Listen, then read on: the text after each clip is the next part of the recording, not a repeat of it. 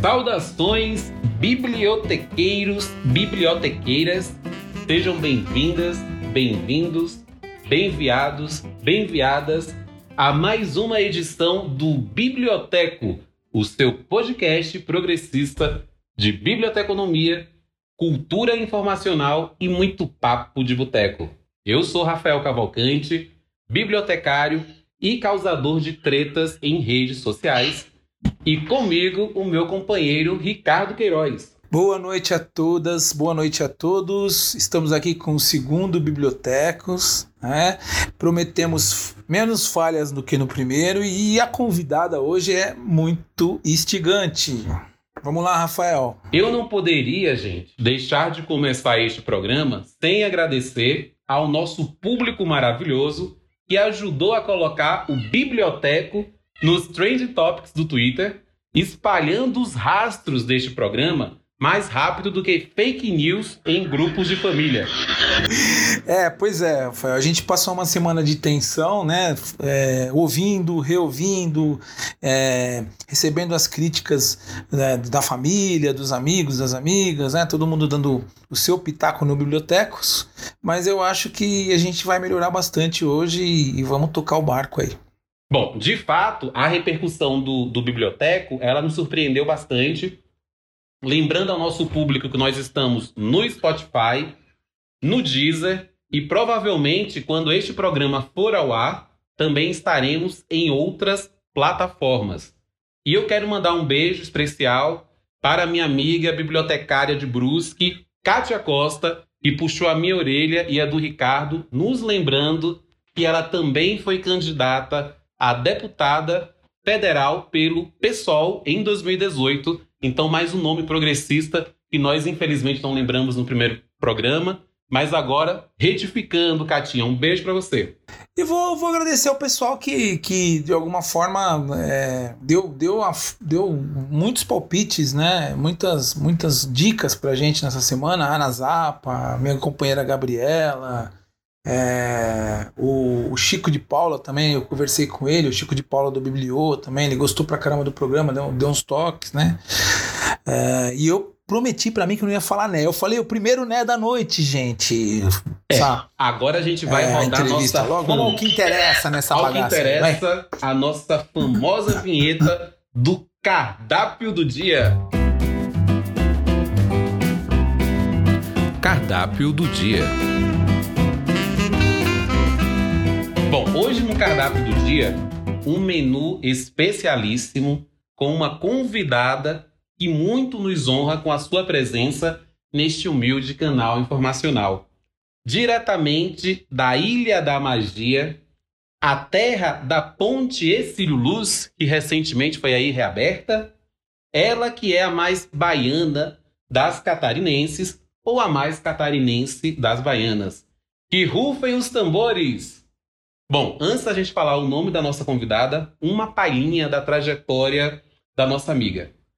Ela é bacharel em biblioteconomia pela Universidade do Estado de Santa Catarina, em 2004, mestra em Ciência da Informação pelo Programa de Pós-Graduação em Ciência da Informação da Universidade Federal de Santa Catarina, isso agora em 2018. Membro do grupo de pesquisa Organização do Conhecimento e Gestão Documental do Programa de Pós-Graduação em Ciência da Informação. Produz pesquisas nas áreas de CI, com ênfase em memória social e étnica, relações étnico-raciais, estudos afro-brasileiros, movimentos sociais na biblioteconomia, ética e política. Estamos falando dela, que é pesquisadora associada do Núcleo de Estudos Afro-Brasileiros da UDESC. Nada mais, nada menos do que ela, que é professora assistente do Departamento de Biblioteconomia da Universidade do Estado de Santa Catarina. Estamos falando finalmente de Andréia Souza da Silva. E... e aí, rapaziada? Boa que noite, Andréia. Boa noite, meus amigos. Boa noite a todas e a todos, companheiros, bibliotecários e bibliotecárias que se encontram por dentro adentro desse Brasil baronil? Então, você já você vai chegar aqui com todo luxo, porque até pauta prévia nós fizemos para te entrevistar, você acredita? Eu, Rafael, acredito. na tarde de ontem nós estávamos acredito. aqui conversando sobre essa, essa moça que está estreando a, é, é, é, o protagonismo feminino aqui no nosso podcast, né? Então, Uau! bem-vinda. A gente vai, a gente tá, tem muito prazer em te receber, né? É, e exatamente, eu, eu, vou, eu vou falar brevemente antes de você começar. Eu acho que você tem bastante coisa para dizer pra gente, mas para mim é, é, uma, é uma grande surpresa. Porque Pela minha geração, eu sou um bibliotecário das antigas, tenho 53 anos, né? Na Nossa, década de 90 eu já eu achei que era for- 43. velho. Eu sou antigão, né? E, e, assim, o perfil dos, dos, dos alunos de biblioteconomia e dos, e dos bibliotecários, a época que eu estudei e comecei a, a atuar profissionalmente, era completamente diferente desse, desse perfil é, seu e do Rafael, né? É, tanto do ponto de vista da postura, da, da, da, politização tal, são completamente diferentes. Nos anos 90 o país era diferente, né? Do país de hoje, nosso país do Exato. Brasil, né? Exato. Então, é, para mim, é uma, é uma grande satisfação. Foi quando eu comecei, através das redes sociais, né? Porque não, tem, não tinha outro jeito, a me conectar com essa nova geração e, e fazer amizades, principalmente depois do advento da Liga, né? Aham. A Liga dos Bibliotecários Progressistas. É um prazer tá, tá, tá falando com você aqui, né? Eu, uma vez eu fui aí pra, pra Floripa, a gente não conseguiu se encontrar, né, André? Infelizmente, Mas agora meu a gente está se encontrando aqui virtualmente. Eu agradeço muito, em nome do, do Rafael e do, do Bibliotecos, a sua presença aqui e o seu aceite para essa, pra essa, com esse bate-papo dessa noite. É, não, eu só quero fazer uma pergunta aqui muito relevante, que é o que é que vocês estão bebendo e comendo, já que nós estamos num boteco informacional. Gente, eu, eu particularmente eu estou num boteco pela primeira vez na minha vida sem comer e beber nada. eu passei hoje, é, eu cheguei na universidade às sete e meia da manhã, saí de lá às quatro da tarde, é, depois de aulas e reuniões, né? E outras ações também, porque dentro da UDESC que eu faço, eu estou dentro de sala de aula, depois estou dentro do NEAB, depois estou em uma reunião na biblioteca com os meus colegas lá na BU, né? Daí eu vim para casa, daí eu já comi, já tomei banho, já peguei uns materiais para preparar a aula de amanhã. Então agora eu tô aqui mais focada, né, nesse papo gostoso aí que a gente vai construir hoje à noite para os nossos colegas. Eu, tô tomando, eu tô tomando água sem gás, Rafael. E eu tô tomando água. Decepcionante. Olha só a, Pior que eu. a minha decadência. Água de coco de caixinha. Era melhor estar tomando água. Nossa, né? agora Você- você cortou o coração de uma baiana. Água de Nossa, coco de acho que caixinha. Do Brasil. É a pior desgraça que inventaram, gente. Mas tá aqui é, com esse tarô. Devia ter omitido essa parte. Vamos, vamos começar a entrevista então. Vamos lá, Papo de lá. botequim. Papo de botequim. Bom, eu já vou pegar um, um ganchinho nessa minha primeira questão com, com essa coisa que o Ricardo já colocou aí ahn, da diferença meio que geracional, diferença de tempos, de, de Brasis, enfim. Durante muito tempo, Andréia, mesmo ainda hoje, houve-se a crítica de que o currículo da graduação em biblioteconomia é predominantemente tecnicista, em detrimento do debate social, onde a área se insere né, enquanto humanidades. Em qual medida tal percepção corresponde à realidade do currículo atual? Posso colocar um pitaco nessa pergunta? Pode.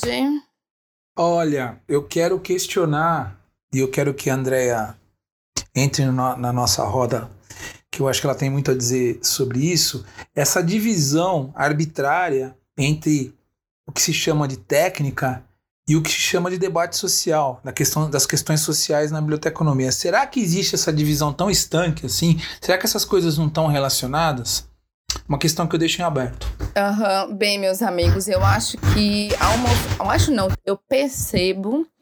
Tá, que, há um, que tá rolando um movimento, tá? É, e aí eu digo isso com propriedade pelo fato de acompanhar alguns colegas que também são novos, assim como eu, já que o Ricardo disse que ele tem é da velha geração, né? 53 aninhos, Vou, né? fa vou fazer 39 anos na próxima semana, mas me considero. Na verdade, me considero meio, meio velha, meio nova, mas enfim.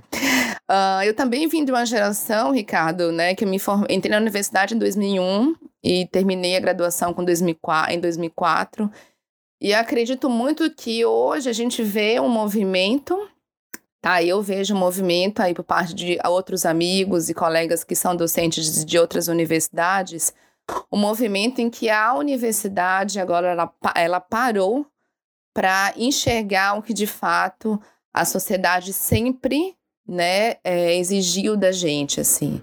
Mas eu acho que essa percepção, que esse olhar que a universidade, as universidades estão tomando hoje, ela parte, né? Eu desculpe alguns quadros, ou melhor, quadros não, né? Mas mais colegas com mais tempo de docência que eu, com mais idade que eu, que já estão na universidade há muito mais tempo, é, eu percebo que esse movimento ele está se dando por conta de uma geração que tem a minha idade, a maioria, né, que tem a minha idade e que está na mesma situação que eu hoje, profissional, e que está trazendo essa demanda que, na verdade, é, vem de uma percepção desde a graduação, né? Durante a graduação eu fiz parte do movimento associativo, do movimento negro, né, etc tal. Tenho como minhas grandes referências, né, um professor, os professores, né?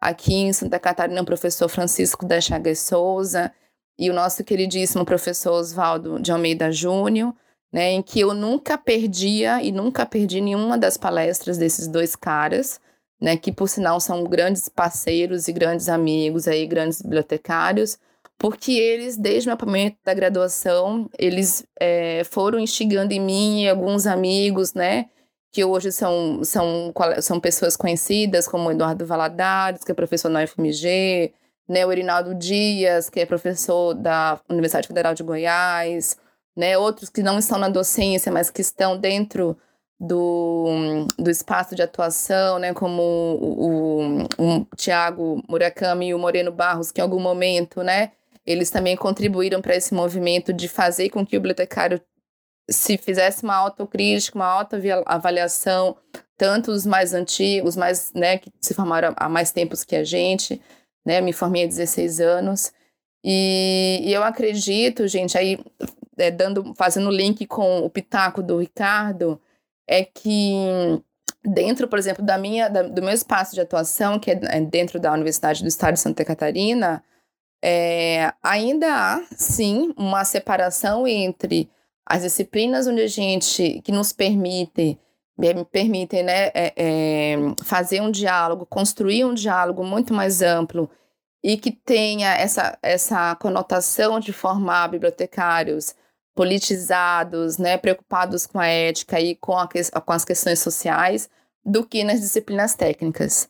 Tá? Eu vejo colegas meus que ainda, por mais que de, estejam levantando a bandeira de que a gente precise né, que a gente precisa, na verdade, é, é, trabalhar essas questões, essas demandas sociais dentro da formação da, do bibliotecário, dentro da universidade, dentro dos quatro anos ou cinco anos de, de graduação de cada bibliotecário e bibliotecário que sai de dentro da universidade, né, eu vejo que eles ainda têm essa dificuldade de inserir né, essas temáticas dentro de disciplinas como a catalogação, como é, classificação, né? Daí a gente abrange tanto para CDU como para CDD, ou até mesmo para outras disciplinas de organização do conhecimento, como indexação e resumos, por exemplo, né?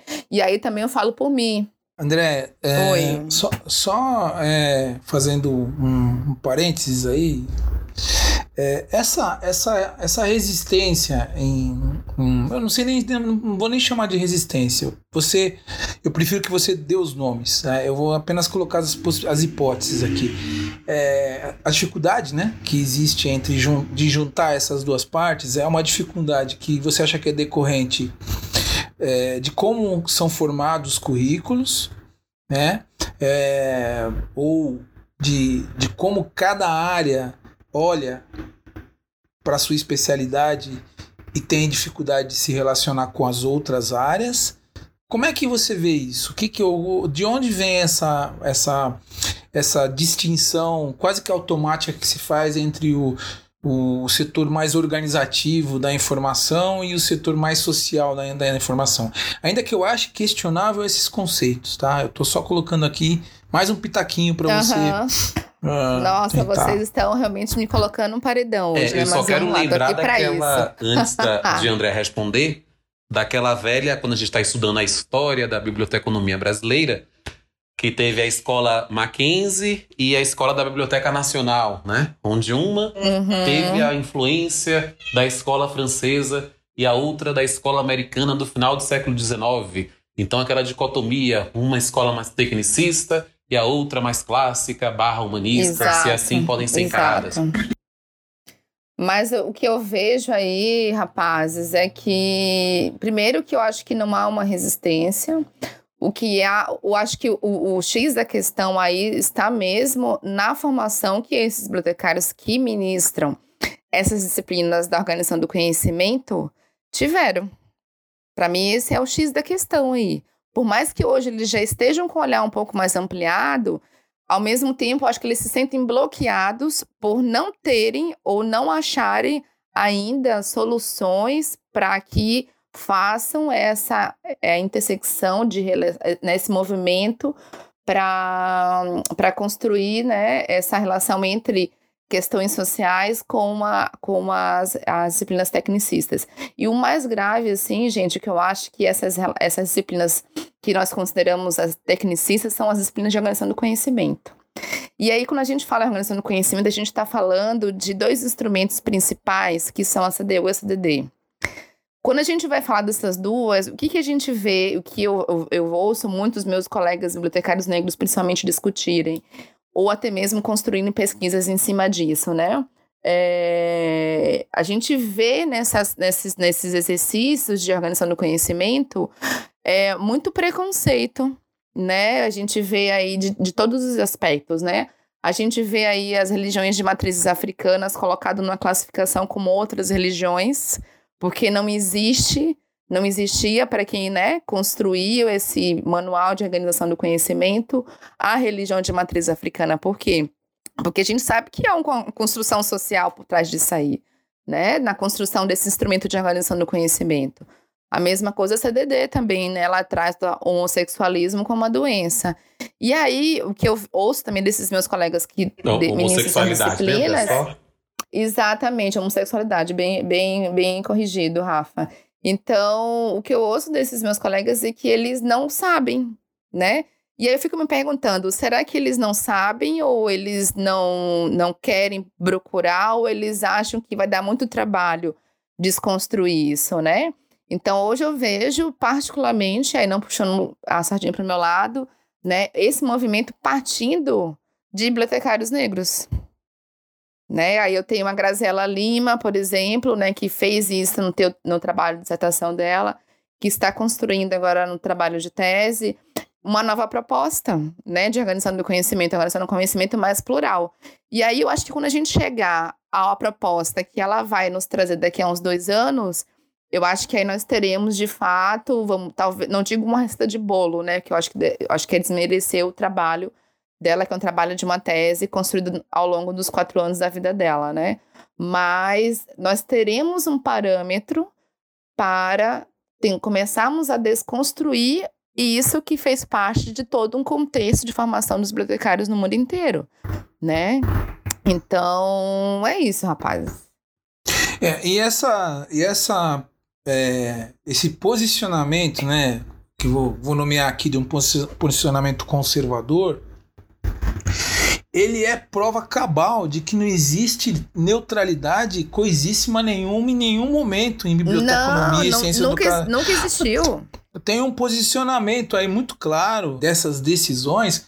Você deu um exemplo aí sobre as, as, as religiões de matriz é, africana tem um posicionamento claro em escondê-las, escamoteá-las, né? colocá-las nos outros. Né? Isso aí é um posicionamento, isso aí é a prova cabal de uma coisa que eu acho uma, uma, uma, um, um embuste que é somos técnicos e neutros. Isso nunca existiu. Nunca, Isso nunca jamais. existiu. Foi tudo socialmente construído, as definições, as entradas, é tudo socialmente foram todas elas socialmente construídas, né? O que há uma resistência para o que tem de plural. Para mim tá claro isso, entendeu? Pra e acho que a também. sua resposta se respondeu elegantemente. Ah. Né? E aí, pessoal, a gente tentando costurar aqui a, tanto a resposta da Andrea quanto esta colocação um, do Ricardo sobre essa suposta e falsa, na verdade não é suposta, ela é a falsa neutralidade, eu queria perguntar para a Andrea, é, que de certa forma ela até já nos adiantou, né, falando sobre esse posicionamento de bibliotecários negros. Então, diante disso, eu queria perguntar para a Andrea é, como ela define, como você define, Andrea, os estudantes de biblioteconomia a partir dos recortes raciais, de classe e de gênero hoje. Você acredita que houve uma mudança perceptível de, de perfil e isso acaba uh, se refletindo uh, nas pesquisas, nas propostas de pesquisas dessas pessoas? Gente, não sei vocês, assim, ó, mas eu estou vivenciando nesses 12 meses apenas de docência na minha vida. E aí, falando do contexto de Santa Catarina, principalmente das universidades públicas, né, que aqui nós temos cinco universidades ofertando o curso de Bíblia no nosso estado. Você é... poderia repeti-las, Andréia, só para a gente situar nosso público? Tem a UFSC e a UDESC. A UFSC e a UDESC foram as primeiras né, e as únicas públicas. Nós temos o curso de biblioteconomia na Uniaselv, que, se eu não me engano, foi ofertado a primeira turma, né? O ano passado. Nós temos na no Chapecó, que esse ano completa quatro anos. Nós temos no Claretiano. Então, são cinco universidades ofertando o curso de Bíblia. E a partir do segundo semestre de 2020, já dando. Na verdade, eu não vou dar spoiler, não. Deixa quieto. não vou dar spoiler. Mas, enfim, é, um curso. Haverá o primeiro, o, o, o primeiro curso de economia à distância ofertado por uma universidade pública.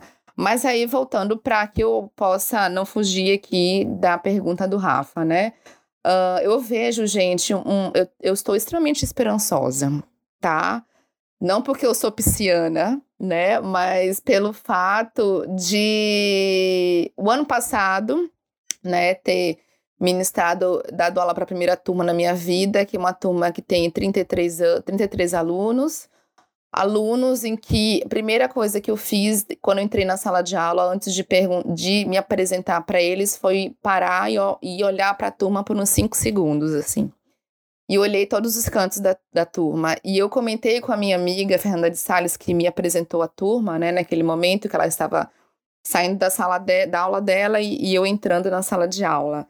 Eu falei, Fê, que turma diversa. E eu me emocionei, porque eu, eu, eu. Uma coisa é a gente esperançar, uma outra coisa é a gente vivenciar, né? Então, aquele momento foi um momento de vivenciar é a pluralidade dentro de um curso de biblioteconomia, dentro de uma universidade pública e no sul do país, tá? Que fique bem, bem destacado isso no sul do país. Uh, então, nesses 33 alunos, né, a maioria são alunos na faixa dos 19 aos 27 anos, mas é, tem cinco negros, é, quatro alunos que não são, quatro ou cinco alunos que não são de Santa Catarina, são de São Paulo, Minas Gerais, Bahia, né, que optaram em fazer o curso de Bíblia aqui no sul do país, em Florianópolis especificamente. E esses alunos, gente, não só esses que eu acabei de mencionar agora, mas a turma especificamente é uma turma que é, consegue tá, é, se articular que é uma turma que, por mais que tenha uma, uma idade ali, né, é, entre 19 e 27 anos, uma turma jovem, mas é uma turma extremamente é, política, politizada, uma turma consciente e uma turma que a maioria escolheu fazer biblioteconomia, que essa é a outra coisa que eu quero frisar, que escolheu fazer biblioteconomia, mas não escolheu apenas pela relação candidato, ba é, é, candidato vaga baixa, né? Mas escolheu ser bibliotecário e bibliotecária. É uma turma que, que, que nos questiona sempre, é uma turma extremamente participativa em todas as disciplinas que eu ministrei até agora e que os meus colegas também percebem a mesma, essas, mesmas, essas mesmas características que eu viso, que eu, que eu viso na, nessa turma. E na, na turma da primeira fase, que começou as aulas essa semana, também percebo a mesma coisa. Né? E além de tudo, nós temos alemães fazendo curso de biblioteconomia da UDESC agora. É isso, é uma coisa muito bacana. E hoje eu ouvi de um aluno que veio de Montes Claros, um calouro, para fazer, que é formado em direito, e que ele veio escolher fazer biblioteconomia também. Ele sempre quis fazer biblioteconomia. E ele falou isso no momento em que nós estávamos é, numa mesa, numa roda de conversa, tá, com dois professores, que um da UFSC e um da UDESC, né, o professor Igor Morim e o professor, que é meu colega de departamento e meu amigo, e o professor Rodrigo Salles, que além de meu amigo, é coordenador do curso de Biblioteconomia da UFSC. O tema dessa mesa hoje era sobre política, né?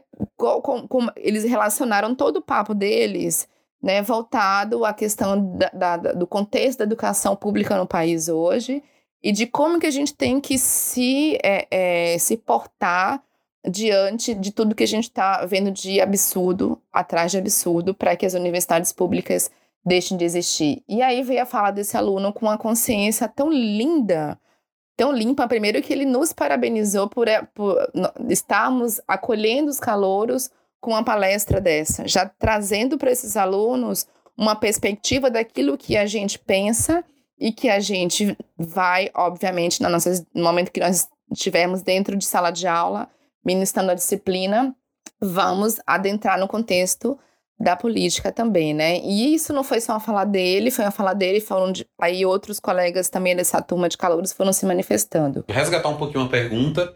É, você uhum. entende que teve uma mudança de perfil em relação à questão de gênero é, e racial? Teve. É, você, teve. comparando com o seu, com seu período de graduação. Uhum, teve muito, teve muito, assim, teve, tem muito. A UDESC e a UFSC, né, as duas universidades que eu estou mais próxima, a UDESC, onde eu leciono, e a UFSC, por estar sempre em contato com os alunos da UFSC, por conta de uma palestra que eu ministro lá, ou por um momento que gente, nós nos encontramos em algum boteco, né, ou em alguma palestra, algum evento, como um painel de economia que a gente acaba sempre se encontrando, há essa diferença, há essa pluralidade, não só de, de, de localidades de onde vieram esses alunos, não só desse pensamento mais progressista que eles estão entrando na universidade, óbvio, não generalizando, né? E dessa pluralidade de raça e gênero. As políticas públicas que hoje é, existem, né, que possibilitam o acesso do aluno às universidades públicas, como as ações afirmativas, as cotas, né, raciais e sociais, é, está trazendo para a universidade pública um outro perfil de aluno.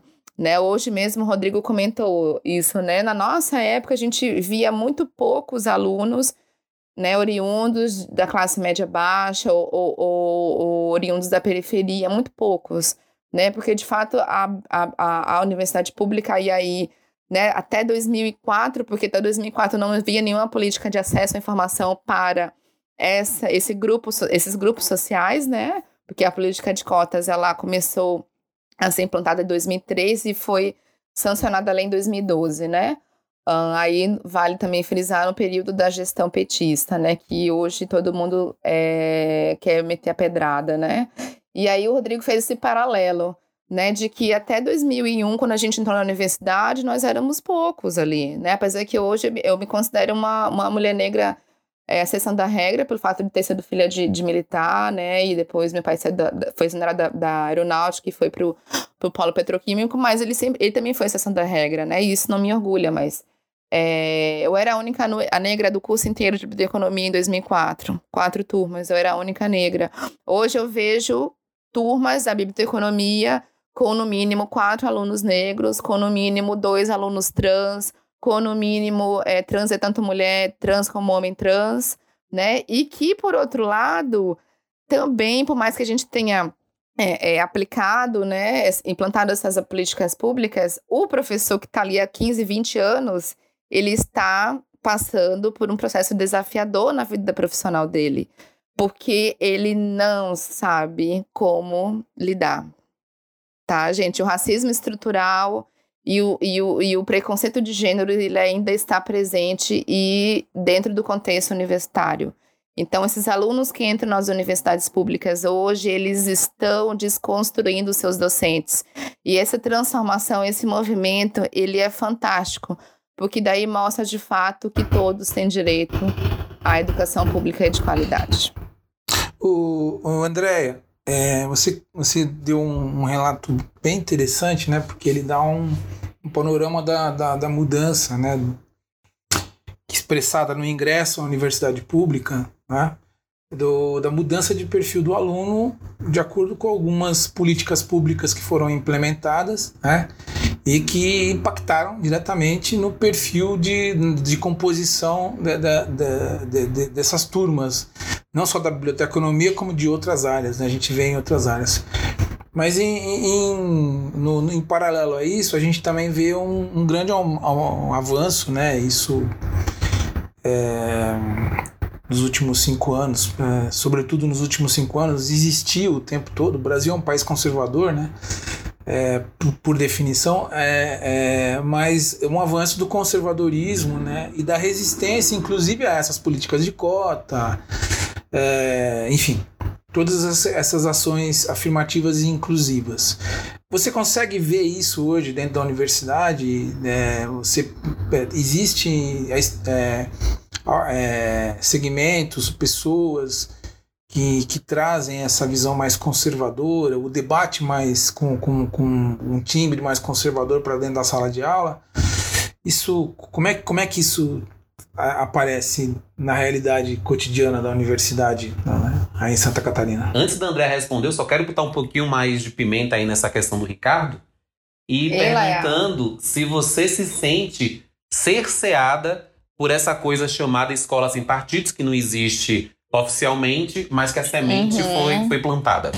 Gente, é, primeiro para não esquecer aqui que o Ricardo questionou, é, eu não vejo explicitamente, tá, amigo? Eu não vejo explicitamente essa resistência desse conservadorismo aí, mas ao mesmo tempo.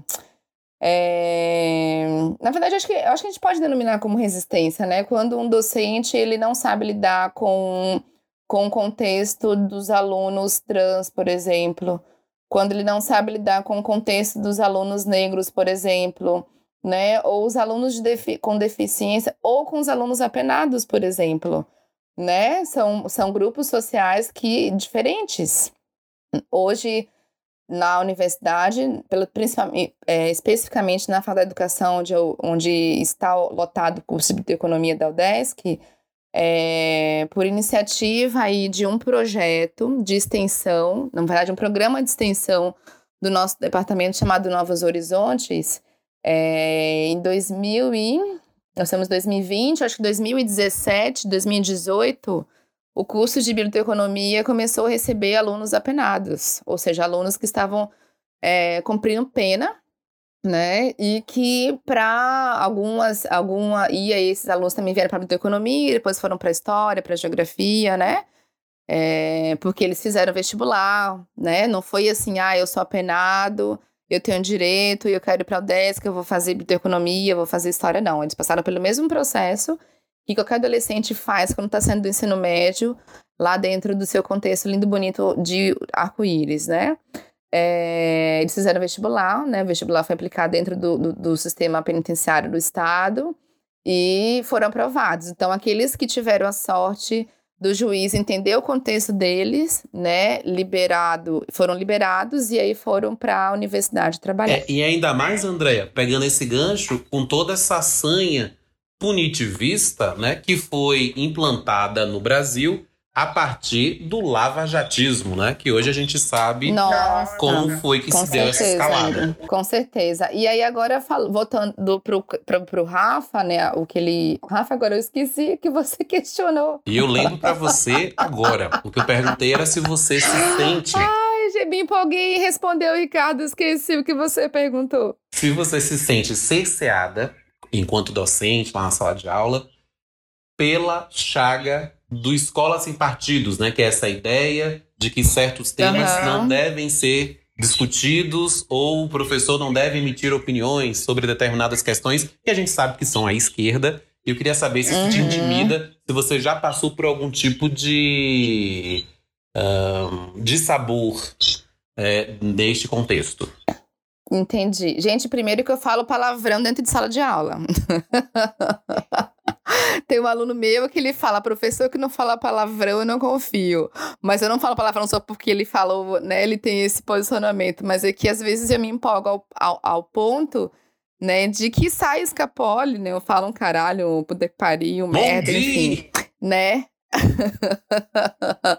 Mas assim, eu nunca senti, gente, tá? Mesmo sabendo que, de fato, o meu contexto é muito plural, mesmo sabendo que nós estamos dentro do estado de Santa Catarina, que foi o estado que mais voltou e contribuiu para que o bolso chegasse onde ele chegou, né? É, sabendo que, que dentro dos meus espaços de atuação, dentro das minhas turmas, sim, existem alunos que têm um posicionamento ideológico e político diferente do meu, mas assim, eu nunca me senti, aí sendo bem sincera, tá, gente? nunca me senti ameaçada, nem, nem, nem questionada, nem, nem uma outra forma de, de, de, intimidada, né, pelos meus, pelo meu posicionamento é, é político.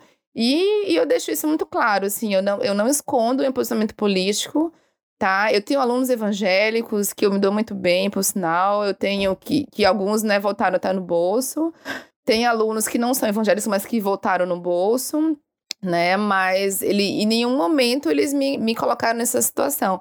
Muito pelo contrário, eles me ouvem, né? Alguns me ouvem, outros até me questionam fora de sala de aula para tentar, acho que para tentar me, me, me, me, fazer cair em contradição, né? Eu acho que para ficar ali me testando. Mas, mas nenhum momento eu me senti desse jeito, assim. Eu acho que quando a gente se coloca e, e, e argumenta, né, fortalece aquela nossa colocação dentro do contexto de sala de aula, eu acho que os alunos, eles conseguem entender, por mais que eles não, não, não, não concordem plenamente, né? Mas eles conseguem entender o nosso posicionamento, ou não sei se eles ainda valorizam aquela também, né? Aquela, aquela, aquele lance da hierarquia, né? Eu sou aluna, ela é professora, ela que manda aqui. Apesar que é uma coisa que eu não imponho, né? Isso é uma coisa, isso é algo que eu sempre digo para eles.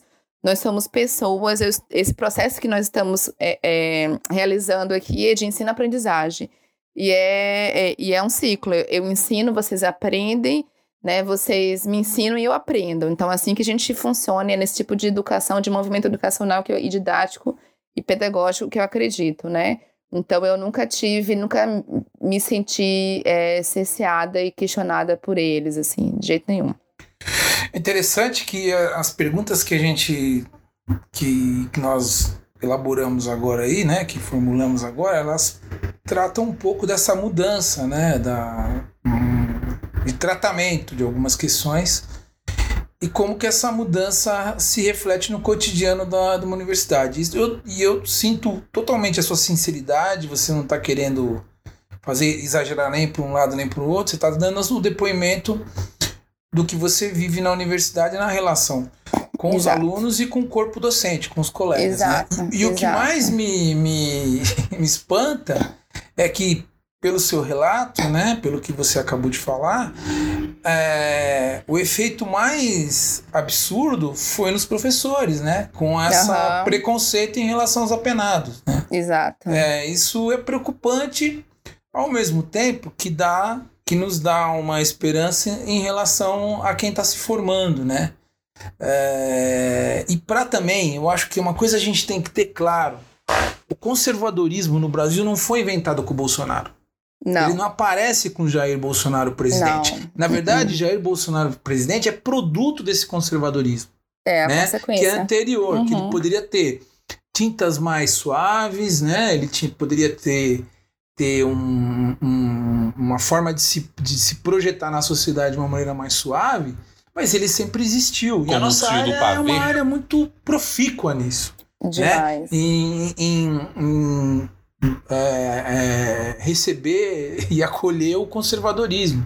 Né? De um jeito polido, de um jeito empolado em algum momento, mas que, que, que perdura. E eu acho que as posturas antirracistas, anti-sexistas, é, anti-homofóbicas, anti-machistas, elas, elas têm que ser construídas no cotidiano, porque é no cotidiano que, que essas batalhas são, são, são é, é, elas, vencidas. É, é, elas têm que ser vencidas, entendeu? Uhum. Então não é. Olha, porque senão todo mundo vira uma grande frente contra Bolsonaro, vira uma grande frente antimiliciana e a gente esquece da vida pregressa das pessoas, né? uhum. né? O que elas fizeram no, no verão passado, né? Então é.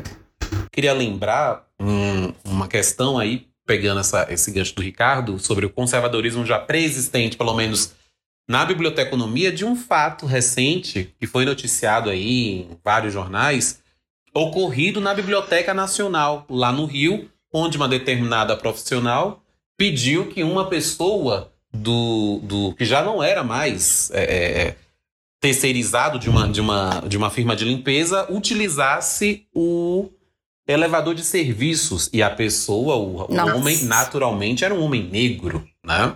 Uhum. Isso acontecendo em pleno 2020 na Biblioteca Nacional, a mais importante das nossas bibliotecas brasileiras. A próxima questão, eu queria aproveitar esse gancho, já que a gente começou a falar um pouco aí sobre racismo, e a Andrea se coloca como uma bibliotecária negra que tem consciência de sua negritude e de todas as simbologias e, e que trazem a ela. Como é, André, que você trabalha a questão uh, antirracista dentro do teu exercício docente? Como é que, como é que isso se dá para você?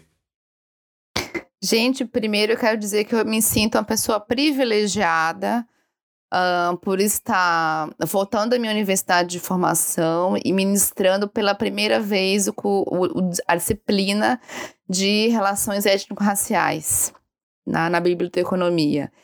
Então, e, e o ano passado foi a primeira turma né, que eu ministrei que teve essa disciplina no currículo, porque nós estamos trabalhando com dois, duas matrizes curriculares lá na UDESC. E é muito bacana porque aí, dentro dessa disciplina, eu consigo trazer várias frentes, várias questões que a gente trabalha, a questão da negritude, a questão da valorização da cultura e da história afro-brasileira africana, a questão do multiculturalismo, a questão do, do, do dos estudos pós-coloniais e decoloniais, a questão da branquitude principalmente, né? E, e dentro dessa disciplina eu vou dando como se fosse uma prévia daquilo que vai ser discutido em outras disciplinas. Porque esses temas, eles são temas transversais, né, rapaz? Então, assim, não dá para a gente trabalhar, por exemplo, é, serviço de referência e não criar um serviço de referência que possa fortalecer essas, essas, essas características que a gente não viu na nossa época dentro das bibliotecas universitárias, por exemplo, ou nas bibliotecas públicas né? Ações de, de, de ações culturais, por exemplo, onde, como eu vejo e acompanho muito a, as ações que são desenvolvidas no, no, espaço de atuação do meu querido Ricardo aí, né? Saraus, de, saraus, é, é é, palestra com pesquisadores negros, a gente nunca viu isso aqui. A gente nunca viu isso da Catarina. A gente está começando a ver isso, gente, tipo, daqui uns três anos para cá, por exemplo, né? Quando, além de mim, outros professores da UFSC, que são de uma outra área do conhecimento, quer dizer, não tão distante, né, da educação, começaram, e que são membros do, do, membros do, do movimento negro catarinense, e começaram a ver que essas, essas, essas questões têm que ser é, incluídas dentro da formação, né, no caso, nosso caso aqui do bibliotecário, porque se a gente trabalha usuários da informação, a gente tem que entender que existem usuários de informação com diversos perfis, né, e que tem diversos tipos de necessidades. Então, se a gente trabalha a organização do conhecimento, lá, classificação, catalogação, indexação, principalmente, né, é, é, é, é, desenvolvimento de coleções, a gente tem que pensar que a gente tem que saber trabalhar a inclusão de acervos, né, de, de materiais dentro dos acervos que contemple essa categoria, essa classe, essa, essa, esse grupo étnico, né? Então, é, trabalhar essas questões que, no meu desejo, né? Não sei se é um, um, um, um sonho muito alto, assim, mas no meu desejo, né, de, dos meus, meus colegas que são bibliotecários negros e que são docentes e também pesquisadores, é que a gente realmente possa aí estar contribuindo para a formação de bibliotecário mais consciente socialmente também nesse quesito, né, de como trabalhar é, é, a visibilidade daquilo que sempre foi invisível, né, como que a gente vai, por exemplo, ampliar o, o acesso à história da África nas bibliotecas públicas se a gente não tem conhecimento dos autores e dos temas que podem é, é, tratar dessas questões, né? Então, assim, dentro de sala de aula, dentro das disciplinas que eu ministro, graças a Deus, né? E a minha chefe de departamento, né, que me dão as disciplinas para ministrar cada semestre, eu consigo fazer o link, né? Por exemplo, na disciplina de fontes de informação nesse semestre, eu vou trabalhar um artigo, né? Vou apresentar para os meus alunos um artigo é, escrito pela professora Miriam é, Albuquerque de Aquino, né, que foi professora do, do curso de Bioeconomia na Federal da Paraíba, onde ela escreveu mais de 17 artigos com seus é, orientandos que tratasse disso, da informação étnico-racial, por exemplo, né, de como, como trabalhar essas questões, como conseguir é, fontes de informação que apres apresentem, que é, atendam a necessidade informacional de um cidadão que tem interesse em localizar obras que tratem sobre mídia e racismo, né? Que é um outro tema que eu vou tratar nessa disciplina. Né? Se a gente falar de, é, é, de fontes de informação, a gente também tem que é, tratar de que forma que as mídias, sejam elas é, é, redes sociais ou as mídias mais tradicionais, trabalham a questão do negro, né? Então, assim, se a gente for, né, ampliar um pouco mais, olhar, se aprofundar mais, né, é, é, é, a partir de estudos já estabelecidos, já, já divulgados, né, a gente consegue trabalhar essas questões dentro de várias disciplinas da biblioteconomia, né, como fonte de informação, usuários da informação e comunidade, é, serviços de referência, desenvolvimento de coleções, por exemplo, né, estão nas disciplinas que eu já ministrei até agora, e que estou ministrando esse, esse semestre, que é, é, é amplia esse olhar né, dos nossos alunos, assim, dos futuros bibliotecários, para que eles tenham bagagem para é, irem para o espaço de atuação e levarem todo esse conhecimento que aprendem da universidade dentro do seu espaço de atuação. É, o, essa, essa resposta da Andréia, eu vou voltar até no começo do programa, né?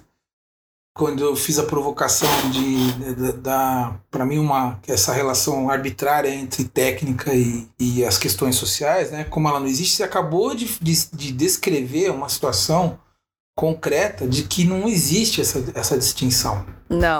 Você vai lidar com é, é, é o poema é, um, é o trecho de um poema tem um trecho do poema do Mayakovsky é bem conhecido e batido mas que ele fala exatamente o seguinte: sem forma revolucionária não há arte revolucionária.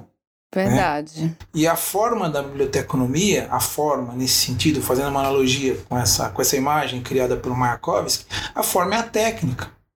E a técnica expressa o quê? A técnica vai expressar as tensões que vêm de fora. Uhum. Isso é indissociável. Então, é. isso para mim é um embuste sabe? São um uhum. bando de embusteiros, as pessoas que querem defender esse tipo de coisa e que ficam arrotando neutralidade. Parece que a gente está insistindo numa coisa que, ah, eu já vi gente falando assim, ah, mas é uma discussão tão óbvia que nem dá para fazer mais. Não, senhora e não senhor. Não mesmo. Tem que gente. ser feito, tem que ser feito porque as pessoas saltam por cima disso, pisam por cima disso e saem da universidade despreparados, né? Os alunos, os, os futuros profissionais, os profissionais e até os docentes, você acabou de descrever situações concretas disso, né? uhum. né? Saem despreparados para lidar com essas tensões. Ah, o que, que é neocolonial? O que, que é pós-colonial?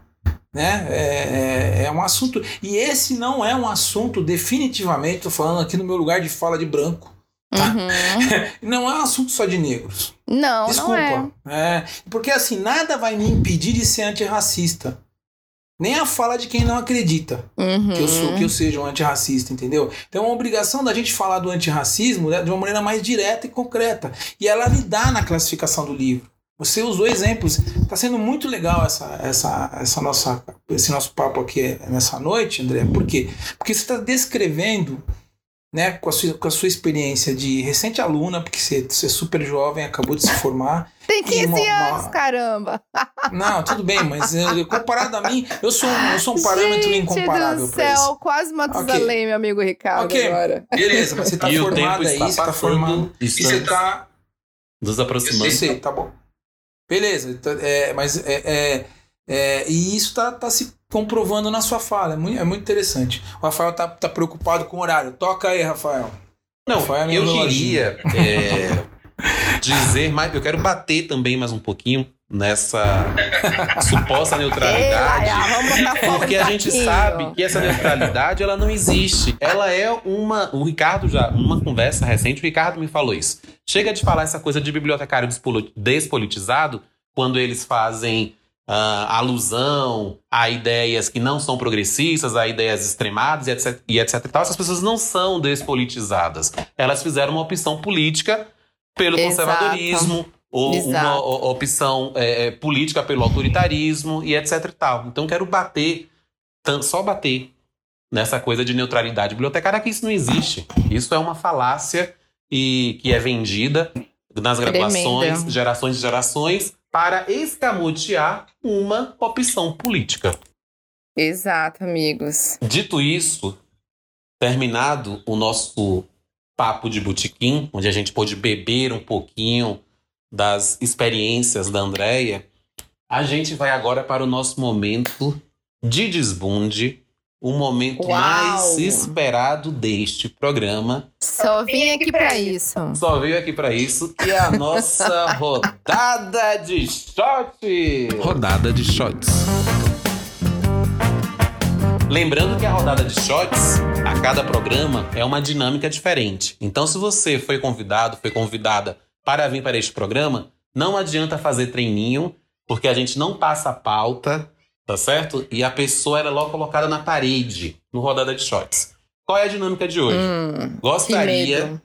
né, que a nossa convidada Andréia, que o nosso debatedor Ricardo e eu também vou me fazer essa pergunta é: sabendo que estamos no período do carnaval e vocês ouvirão este segundo episódio na sexta-feira, já com aquela depressãozinha pós-carnaval, para qual personalidade você daria um estandarte de ouro da vida?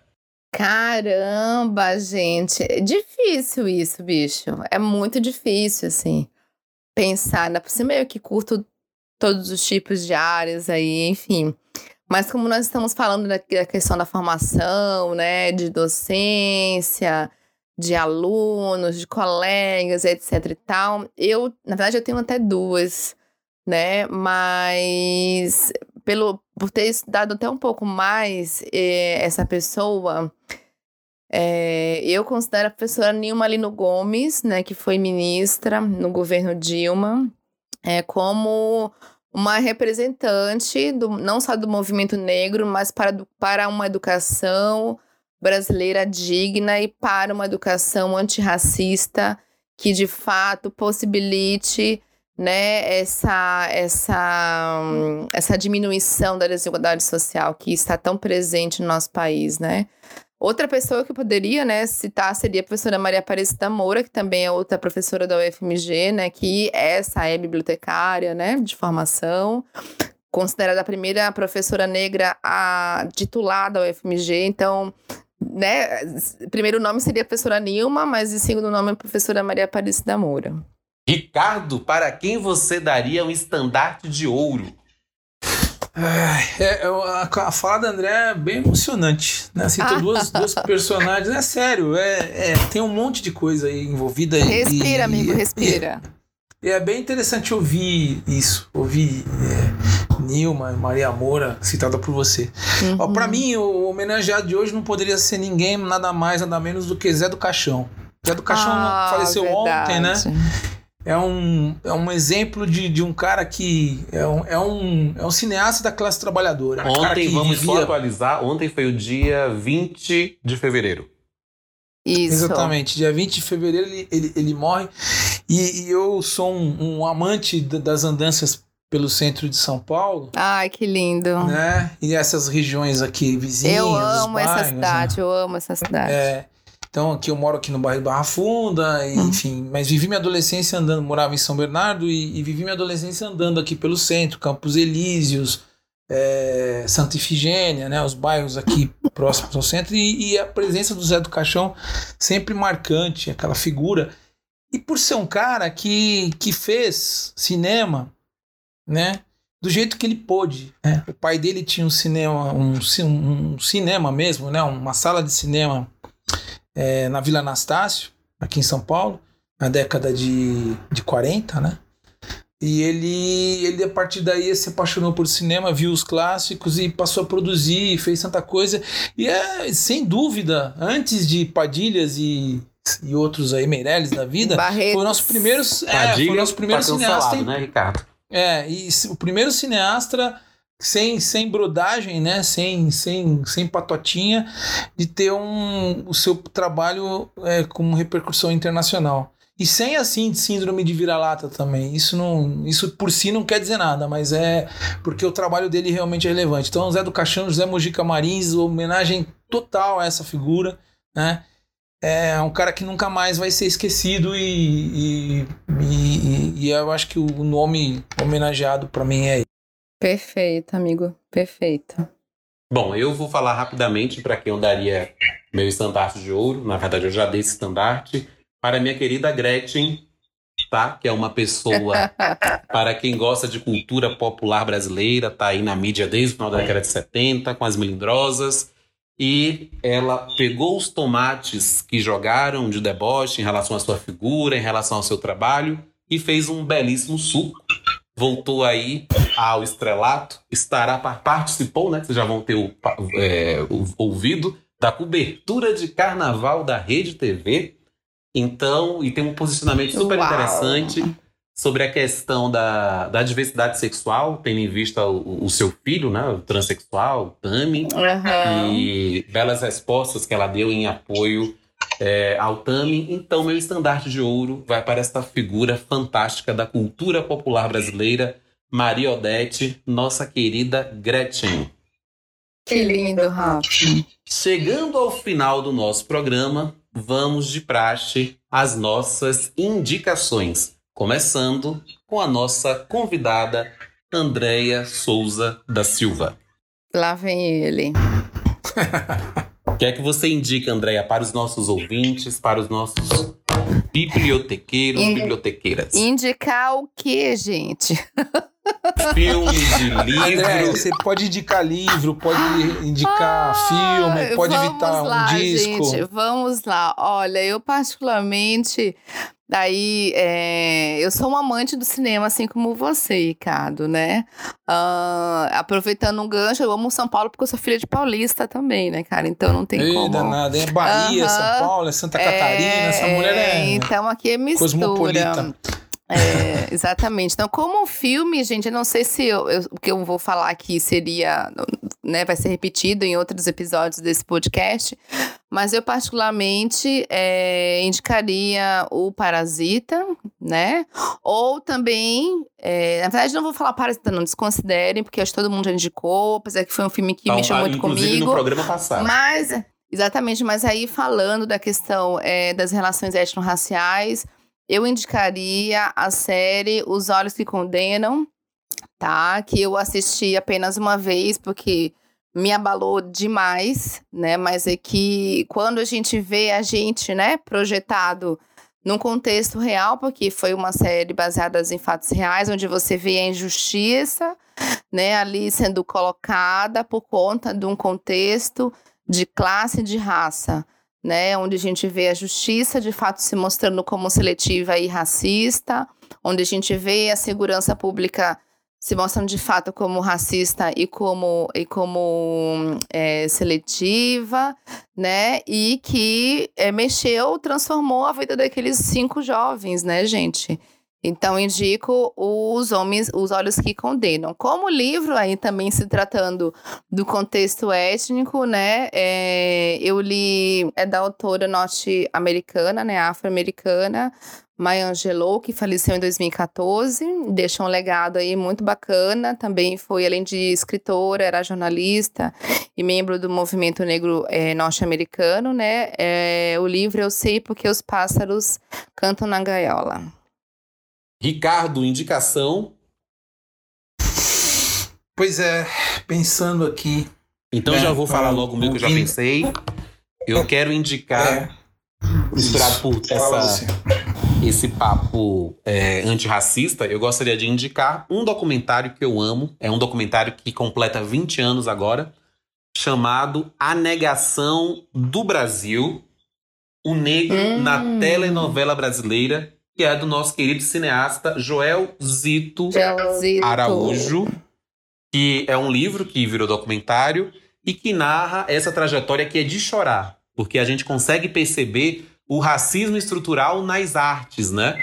Então a gente tem ali uhum. a Zezé Mota, o Milton Gonçalves, que infelizmente teve um problema de saúde recente, uh, e outros tantos grandes atores, como Léa Garcia, é, falando como se deu a evolução das carreiras deles, né? E vários casos é, de racismo velado, ou não tão velado assim, de, do qual eles foram vitima, vitimados. Então é muito bacana, porque, primeiro, que é uma grande homenagem a esses atores. E também ela é importante, porque eu acho que é uma peça de onde a gente consegue perceber o, o racismo estrutural de uma forma bastante doída. Porque a gente. É, fica emocionado com a dor que aquelas pessoas deixam transparecer ao narrar determinados episódios enquanto atores e atrizes. Então, A Negação do Brasil, O Negro na telenovela brasileira, documentário do Joel Zito Araújo, do ano 2000.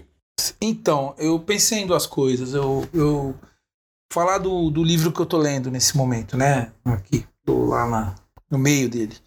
Triste Visionário, da, da Lilian Schwartz, é, retratando o maior dos escritores desse país, Lima Barreto. A vida é, extremamente dedicada à militância e a militância através da escrita. Né? O Lima Barreto é, um, para mim, é, é a figura mais importante da história desse país. É um cara que determinou muitas coisas para mim. Eu penso muito, não né, penso como Lima Barreto, que eu vivemos momentos diferentes, eu sou, mas assim, eu acabo recorrendo a Lima Barreto em, várias, em vários momentos, relendo e, e, li tudo, li tudo que foi possível até hoje de Lima Barreto. E estou gostando muito do, da abordagem que a, que a Lina Schwartz está fazendo nesse Triste Visionário, que é um, assim, fica caracterizado como uma segunda biografia, né? A primeira biografia do Lima Barreto é a vida de Lima Barreto, do Francisco Assis Barbosa, né, que ele ganhou até um prêmio com isso. E, e é, por exemplo, a diferença o, o, fundamental entre uma, uma, uma da biografia e outra é que na biografia do Francisco Assis Barbosa, é, que é uma grande biografia que fala muito da, da, da, vida dele, ele não retrata tanta questão racial. A Lilian, é, ela vai, é, na verdade, o epicentro da, da, biografia da, da, da, da Lilian em, em relação ao, ao, Lima. Lima Barreto, é essa a questão racial perpassando a obra dele toda, né? E o posicionamento dele em relação a ele, ele sempre foi um cara muito posicionado. E, pô, tá, Lima Barreto, eu, eu indico qualquer coisa do Lima Barreto. Leiam Lima Barreto, divulguem Lima Barreto, debatam Lima Barreto. Né? Façam memes com Lima Barreto. Sei lá, falem de Lima Barreto. E, outro, e outra dica é um, é um documentário que eu já vi há, alguns meses no Netflix, está disponível no Netflix, chamado é, O Barato de Iacanga. O Barato de Iacanga é um documentário que fala de um festival que aconteceu no interior de São Paulo, é, chamado Festival de Águas Claras, que teve, se eu não me engano, tô pegando a fonte aqui, foram quatro edições. Em 75, em 81, em 83 e 84. Né? Foram os festivais que, todo, daquela geração dos anos 70 com os hippies, depois essa mudança dos anos 80, né? mas que, que muita gente importante é, participou desse festival. Gil, João Gilberto, Raul Seixas, Elemento Pascoal, Sandra de Sá, as bandas de rock dos anos 70, no Sou Nosso de Cada Dia, é, várias bandas de rock dos anos 70, principalmente no primeiro, de 75. E esse documentário é um documentário muito bem feito, muito legal, com imagens da época que foram registradas pelas pessoas que organizaram lá o festival, entrevista com um monte de gente. Eu recomendo esse, esse documentário que está disponível no Netflix. Veja, peça a senha do amigo, tente assistir esse documentário. E é isso. Por hoje é isso. Bom, pessoal, Chegando ao fim de mais um Biblioteco, gostaria de agradecer a participação da Andrea, que se dispôs a gravar conosco. Uma participação linda, né? E muito obrigado, André. Espero que você tenha gostado do nosso boteco formacional. Você vai voltar outras vezes, que eu tenho certeza, porque quem vem sempre volta. E, e é isso. Obrigado por compartilhar todas essas experiências magníficas com os nossos ouvintes. Obrigado, André. Obrigada, meus amigos. Eu que agradeço imensamente pela, pela confiança, pela amizade e pelo papo gostoso de hoje, né? Eu espero que as minhas falas aí tenham alcançado as expectativas de vocês, né? é, que fizeram vocês me convidarem para esse segundo episódio. Estou muito honrada por isso, muito feliz. E espero que esse nosso papo de hoje, que foi muito agradável, muito feliz para mim também, né, possa fazer com que os nossos colegas comecem a pensar, né, que caminho que nós temos que seguir daqui adiante para que nós realmente é, desejemos, né, que a, a seja tão valorizada como todo mundo questiona, né? Eu sempre falo para os meus alunos que eu sempre ouvi durante a minha formação os professores dizerem para que serve bibliotecário, né? Daí a gente fazia aquelas camisetas biblioquê, biblioquê, biblioquê. Falei, gente, esqueçam isso. Deletem isso da cabeça de vocês. Vocês têm que pensar para quem serve bibliotecário. Para que, que vocês estão aqui dentro? dentro de uma universidade pública, né, onde o Estado gasta tantos X por mês, por ano com vocês, é um valor, às vezes, de um preço de um carro, de um carro é zero, né? Por ano, com cada aluno, né? Às vezes, muito mais com docente, para que vocês tenham uma, forma, uma formação de uma educação pública de qualidade, uma formação excelente né? E a responsabilidade que nós temos como professores em estar devolvendo, né, para a sociedade catarinense, primeiramente, profissionais competentes e com um olhar muito mais humano, né? Como diz é, o nosso juramento bibliotecário. Né? Ah, esses dias teve, ontem teve a formatura dos meus alunos, eu comentei com uma das minhas amigas, eu falei assim, a gente tem que mudar esse juramento aí. E o professor Miranda não me ouça. Nada mais a declarar é depois dessa fala da Andrea. Um grande beijo aí para vocês que nos aguentaram durante esse tempo todo de programa. Tchau, pessoal. Até o próximo.